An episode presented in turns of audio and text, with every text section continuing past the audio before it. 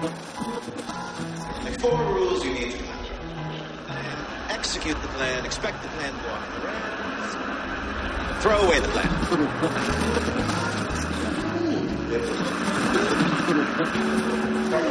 all life history know it, stopping instantaneously in every molecule your body.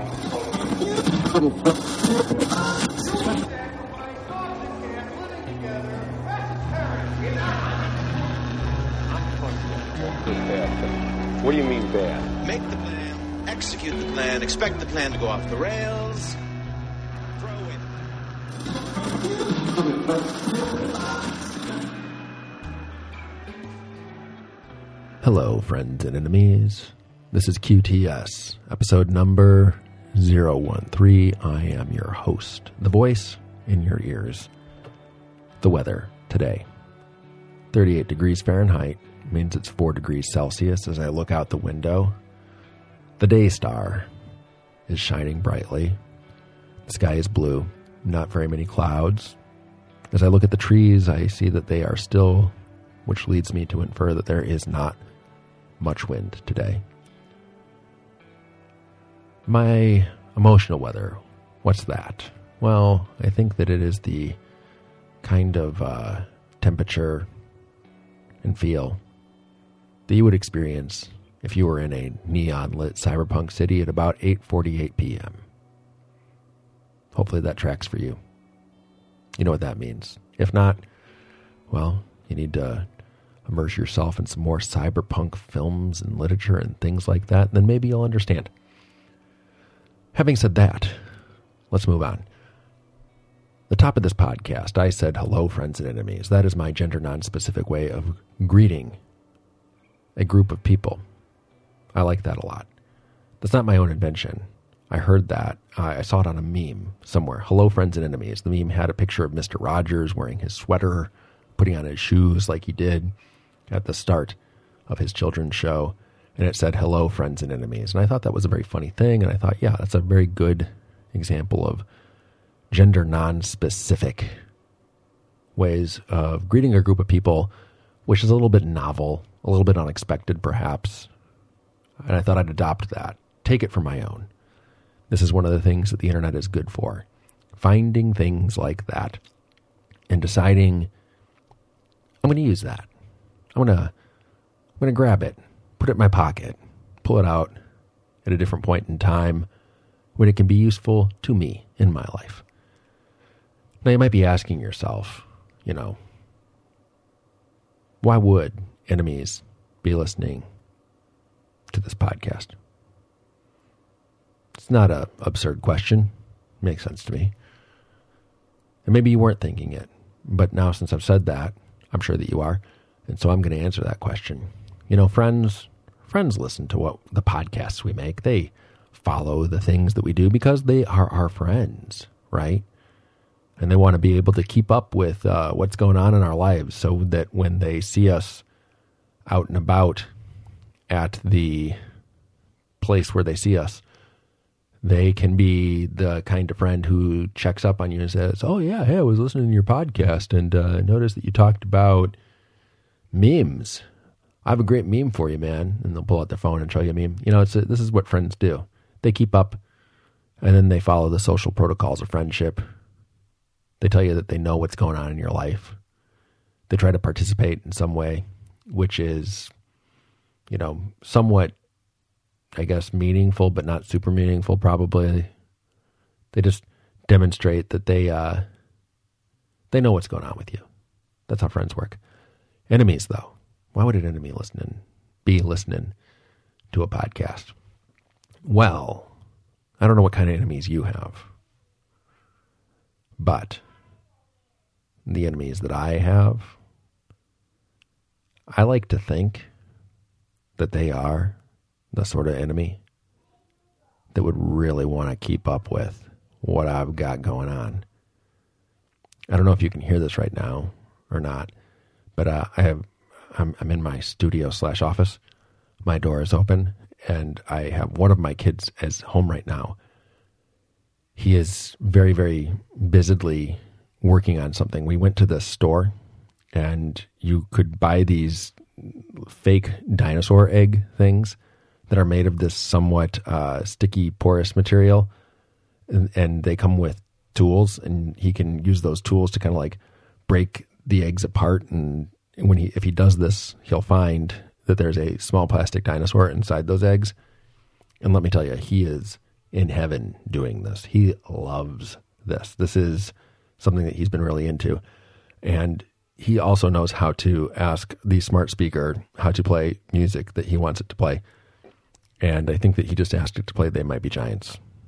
That's what I think is going on downstairs right now. And I don't know if you can hear that, but if you could, I wanted you to understand what you were hearing. So I narrated that to you. And if you can't, now you know. Hopefully your life is more enriched because of this. If you have kids, these dinosaur egg things, super cool. You should find them and uh, get them for your kids because it's a good way to keep them focused. I'm sure if your kids are older, it wouldn't work. My kid, you know, he's four.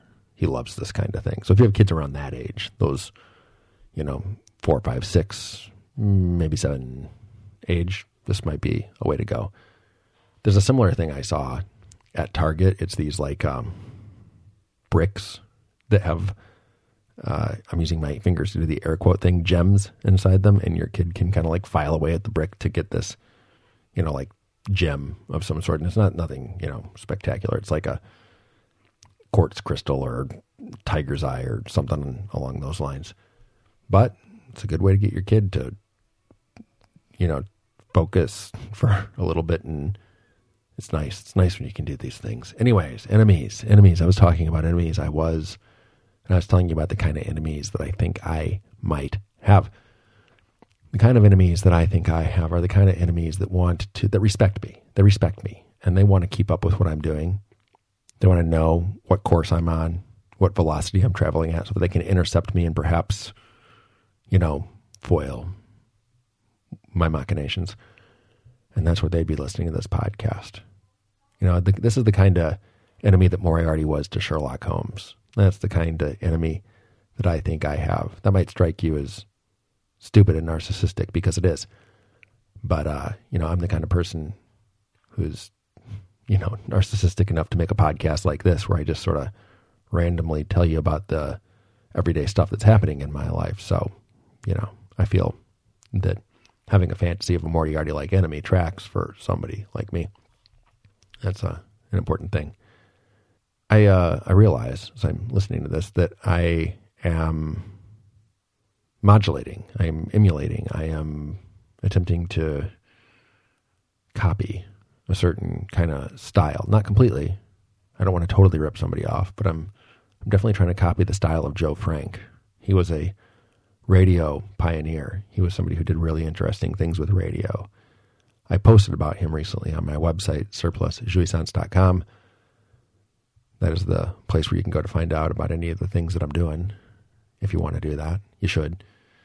Because if you're listening to this, I'm assuming that you're interested in what I'm up to, and the, that website is updated far more frequently than this podcast is.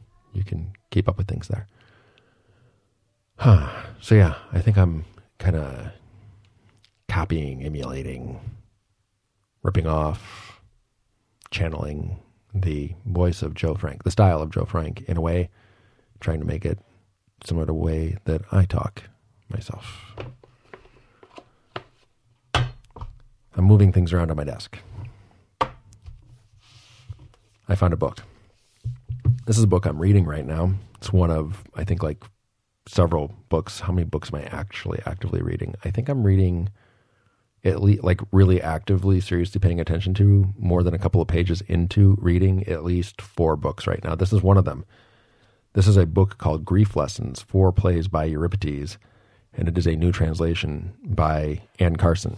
Anne Carson is also somebody who I have posted about recently on Surplus Jouissance projects. Again, another reason to go check out what I put there. Anne Carson is somebody who I adore. Her work is never bad. Everything she does is an 11 on a scale of 1 out of 10. Everything. Everything, everything, everything. It's all incredible. She doesn't do non incredible things. She's one of those people who uh, I think Susan Sontag said this about her before Susan Sontag unfortunately passed away. She said that Anne Carson was somebody, one of the few people who she would read anything that she wrote, anything she would read it. And uh, Anne Carson is also a classicist. She can read ancient Greek and Latin and the languages that the classics are written in. And she translates them, and her translations are really great. Uh, they are translations that I think really just absolutely 100% nail the attempt to be true to the original text while at the same time not being so true that it is unintelligible to people who are used to you know the vernacular of the present. And so you know you'll you'll read this and it's it's great. I mean so it's just really wonderful. I think that she she might be I, I can't read ancient greek so i i'm not qualified to make the statement but i have read other translations of works of ancient greece. Uh, i've read other translations of euripides and i can compare those translations to this one and it is my opinion from that standpoint that anne carson is the best translator of euripides perhaps she is one of the best translators of ancient greek i don't know you know if you want to come to your own conclusions regarding that you should go and get yourself a whole bunch of translations of Euripides, including the Anne Carson translation. You should read them all, and then you should uh, decide which one is your favorite. That might seem like a waste of time to you. I guarantee you it's not. Reading Euripides is absolutely never, ever, under any circumstance, a waste of time. It is a good use of your time. Always. Why? Read Euripides. It should become apparent to you at that point why it is always a good use of your time. If it's not apparent to you, I don't know. I don't know what to tell you. I don't know what to tell you. You know, you're just one of those people who's so different from me that I don't even know how to talk to you. That's what that would mean. So I'm reading this book. It was on my desk. I picked it up. I told you a little bit about it. And uh, as I go through it, I mark down different little passages that strike me as interesting. Let's find one, shall we? Let's see here. Life is a small thing. Go through it as sweetly as possible, day into night without pain. Time does not know how to keep our hopes safe, but flutters off on its own business. Look at me. I had fame. I did deeds. Luck stripped me bare. As a wing to the air in one day, wealth, glory, nothing is sure. You're looking at me for the last time, old friends. That is, uh, this is from the play Hercules, spelled H E R A K L E S. And this is Hercules' mortal father. Hercules is one of these people who has two dads. Did you know that about him? One of his dads was a, a mortal, and the other father was the god Zeus. Don't know exactly how that works, to tell you the truth. It's a little fuzzy to me, but that's the way it works in as far as I can tell. Let me tell you the name of his mortal father because I'm going to attempt, I'm going to spell it for you. Then I'm going to attempt to pronounce it. His uh, mortal father's name, Hercules' mortal father, his name is A M P H I T R Y O N. Amphitherion? Amph. Amphitherion? Is that how you'd say that? Let's just shorten his name to Amp. I like that. Yeah, that's not, that that that seems right, doesn't it? I think so. Hercules. His two dads. One dad, Zeus. The other dad, his name was Amp. That works. In my head, it seems like duh. That's obviously the what you'd call them, right? Uh, so that's one of the lines that was in this book that I liked. Uh, let's see here. Another one, very short.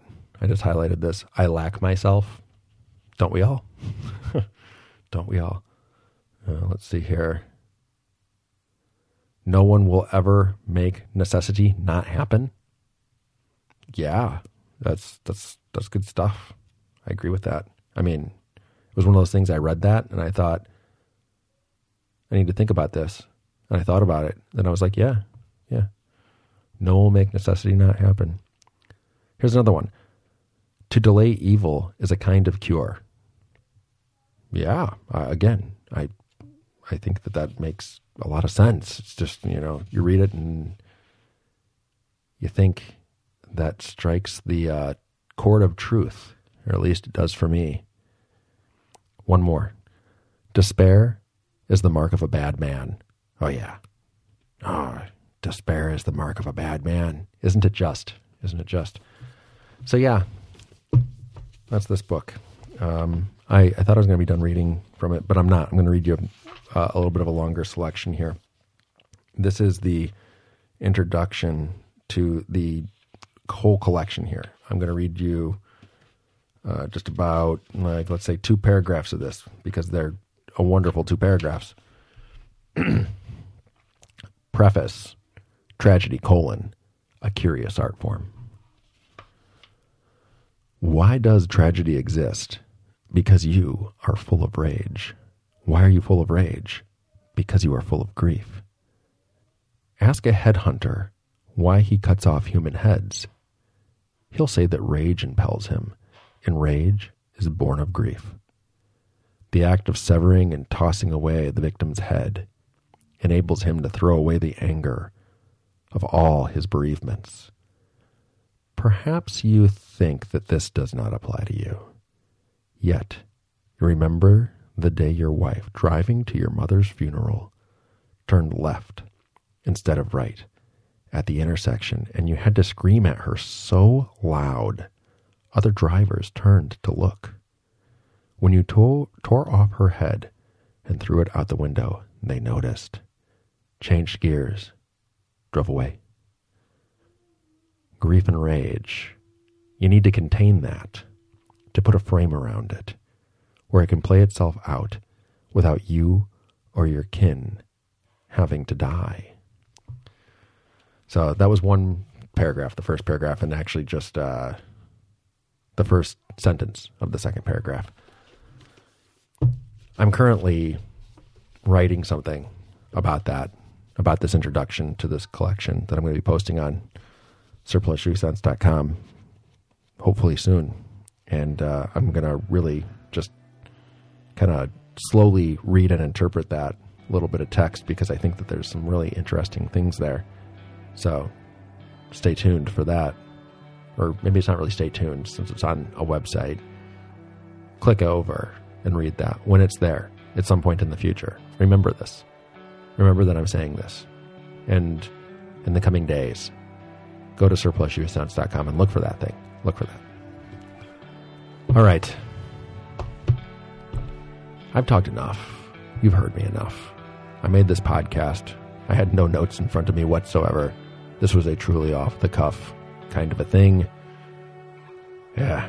And I made it because I hadn't made one of these in quite a while because I had other things that I needed to do.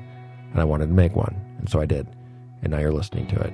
Thank you for listening to it. I appreciate that. There's a lot of things you can do with your time. There's a lot of things you could listen to, a lot of things you could have in your ears, but you had me. Thanks. Thanks, friends and enemies. I appreciate it. Having said all that, I will sign off saying the thing that I always say when I sign off.